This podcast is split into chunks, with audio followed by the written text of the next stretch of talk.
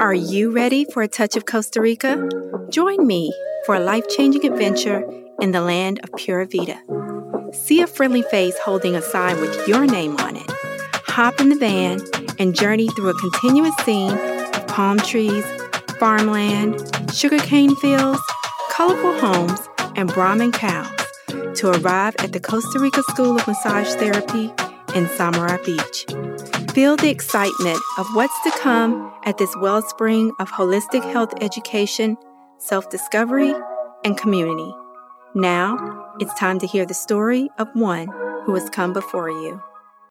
Welcome to A Touch of Costa Rica, a Costa Rican wellness travel podcast presented to you by the Costa Rica School of Massage Therapy in Samara Beach, Costa Rica.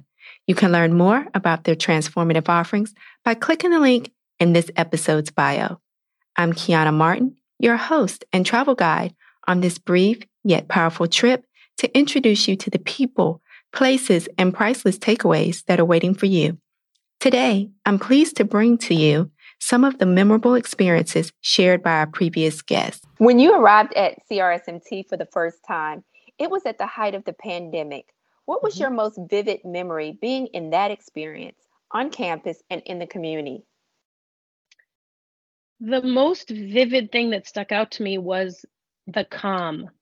There was no one panicking, no one. I had just come from the US where the president, I, I left two days after they declared the pandemic, and the president was calling everyone back and they were going to close the borders in the country. And I arrived in Costa Rica. It never occurred to me not to go. I don't know why, but I arrived and it was just calm. Everybody was doing what they needed to do following the rules, masking and and all of that, but it was just a calm atmosphere. No one was running around like they were scared to death, you know. So it was a really interesting place to be at the time as I'm watching everything on the news.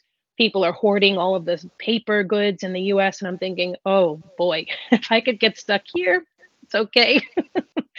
but I didn't, but it was that was what I noticed immediately. And just the on campus the support on campus with Tess and um, with Tess and Bill making sure all the background stuff was done. So it was really, really uh, just easy to be there. What was your favorite part of the massage program curriculum and why? I'm very, very different, like I said, in my approach to things. And I had been about 20, 30 years removed from formalized instruction, like in a classroom. So I remember being up in the middle of the night, um, putting my pillows together and using my pillows as a client on the table. Because that was the only time I could really develop muscle memory as to what, okay, this is what they taught in class today, or this is how you do petrissage and effleurage and doing all this. That's how it works for me. I have to do it. And so once I got my style down, was then able to, you know, work on another human being and they'd be like, oh, okay, that's different. And I think I got caught up. This might be a little bit of a meandering answer, but I, I got caught up in emulating what the instructors taught us. And my massages were good, but they were not distinctive. You know, okay, yeah, all right, I'm okay. And I hate that because I don't fancy myself like anybody. I mean, I wish I was, but I'm just not like other people. So once I kind of abandoned, once I kind of learned it, learned it, learned it, then I had to make it Bomanified. And so once I kind of like got my little technique in, and it was funny how years ago when I was doing this for girls and for family, I was just instinctively unawares to myself following the body the body tells you what it needs if you read it, if you pay attention, if you're present. And so I went the whole other way at the beginning of class where I'm doing exactly what this is what they taught us to do. And you got to stand like this and keep your arms straight and like, you know, posture. And I found myself being stiff and it was functional, but it wasn't great. So once I said, okay, I'll take a page from Michael Jackson and just rehearse myself into oblivion and then come out my own style. And that's what took my massages into the atmosphere was that, wow, okay. and I started doing that. And that was the big difference for me was learning, learning, learning, letting it absorb, forgetting it, and then coming out with that muscle memory I talked about, and basically having my own unique style. And that made the difference in clinic. That made the difference with my fellow classmates. That made the difference with the instructors who I massaged. And that's when I knew, okay, now I'm on to something. I'm curious to know what are your favorite concepts you most enjoy teaching? And how often does what you enjoy align with what students most enjoy learning in that area of knowledge? So I have to say, my first love to teach is body work. Um, I do love the body work. I very close second is the business and ethics. I should probably say they're tied. Um, and I tend to default to the business and ethics because there's not many people that love to teach those things. And I think it's super important for the therapist to get a grasp on those topics before they go out into the world.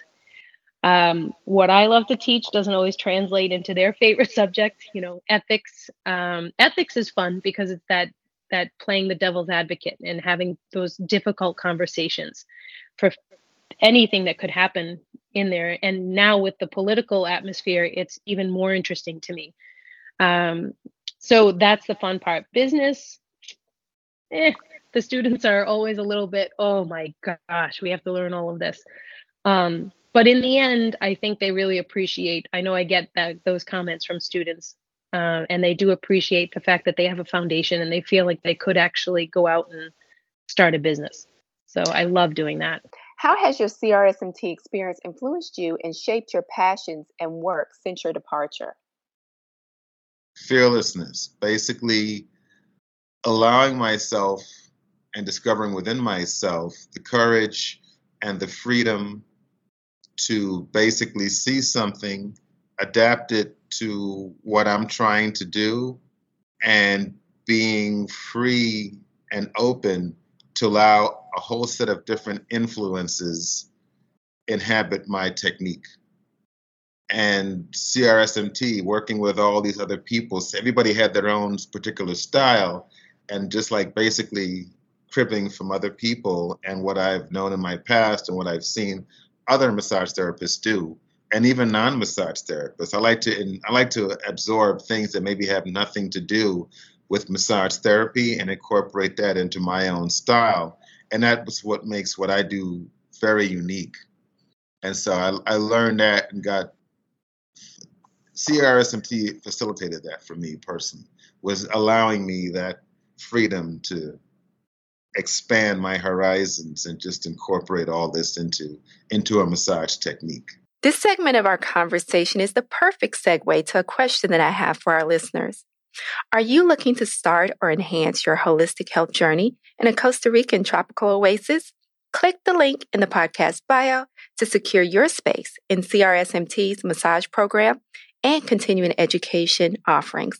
Learn how to use your power to touch the world at this transformational school. What was your motivation to operate a massage business that has multiple locations and provides opportunities to newly licensed therapists? My motivation started really in school. Uh, when I was in school, I realized that I didn't want to work by myself. It just seemed lonely. And so I we didn't really have to write a true business plan, but they did have us do some steps back then. And I remember writing this plan that I had this idea of working with many people, multiple disciplines. And so I just jotted those things down. And about four years into opening my business, I went back and I found these papers and I was doing exactly what I had jotted down as a plan. So, my thought was um, when you're working as a therapist, a massage therapy, it can be a lonely business. I think it's great to have people to bounce ideas off of.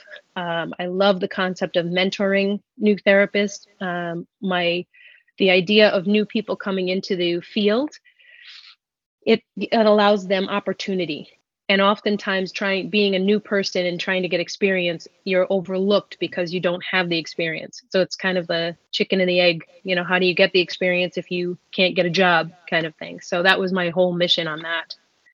Um, and then the second location, it took me a long time to do a second location. I opened it in 2017, so it's fairly new. Um, I was always a little bit cautious with the economy, but I just decided to take a leap of faith and throw caution to the wind in a sense and say, let's see what happens. And there was demand for it, and it's been met so far. So it's been a good experience. As we segue into learning more about your work, I would like to know about the process of setting up your mobile practice. In terms of logistics, did you DIY the renovation for your RV or did you contract the services of someone else? Did it all myself, actually. Um, again, having the concept of the food truck, massage business hybrid, um, which, by the way, was inspired by a trip to my godmother in a nursing home. It was where it initially was formed. It was just like, wow, to see what she needs, what she does, but be able to not have someone come to me, but to actually go to people was born out of that. But to answer your question, I wanted to get some kind of mobile vehicle so I could take people away from that whole brick and mortar concept. And so I bought a toy hauler because I was getting married at that time and the wife had a daughter. So I was going to basically just, okay, we have the living quarters. And then in the back, the toy hauler section, if you're familiar with that, is actually a garage for a vehicle. But she and I kind of renovated it, put carpet in it. I put curtains in it, got some aromatherapy going and some music piped in, and basically converted that old garage in the back of the toy hauler into a mobile spa. And when you tell people about it, they're kind of like, well, I don't know if I want to get into a truck or a bus with this guy. But once they would go in and they would see what I did, and I always got that kind of wow, I call it the wow factor, where they're like, wow. And I said, yeah, that's just the looks. Now wait until I lay hands on you and see how that goes, right? I'm a little cocky. But so converting all of that into this mobile spa, and my tagline was I'm going to take you away from the two most stressful aspects of your day, which is work and home, and take you into a whole different paradise. If you could sum up your massage therapy journey in one word, what would it be and why? Enriching, for sure. Um, gosh, it's brought so much to my life. I've uh, worked with so many students and just watching them go from the beginning when they have no idea and just watching the change and how they evolve into these confident therapists that are leaving the school and go out and just pass on all the good things they've learned to the community. Um, that's my favorite part, watching the students. And everything I've been allowed to do, really had the opportunity, the teaching, um, the advocating, working with other uh, with other therapists, and really helping. And I love to just help and brainstorm with business. So I've been very lucky. Before we leave the sands of Samara Beach behind, I want you to imagine one more sun rising up over the crystal blue waters of the Pacific Ocean. Let it serve as your invitation to click the link in this episode's bio to join us for one of Costa Rica School of Massage Therapy's upcoming massage programs, retreats, or continuing education offerings. We can't wait to meet you.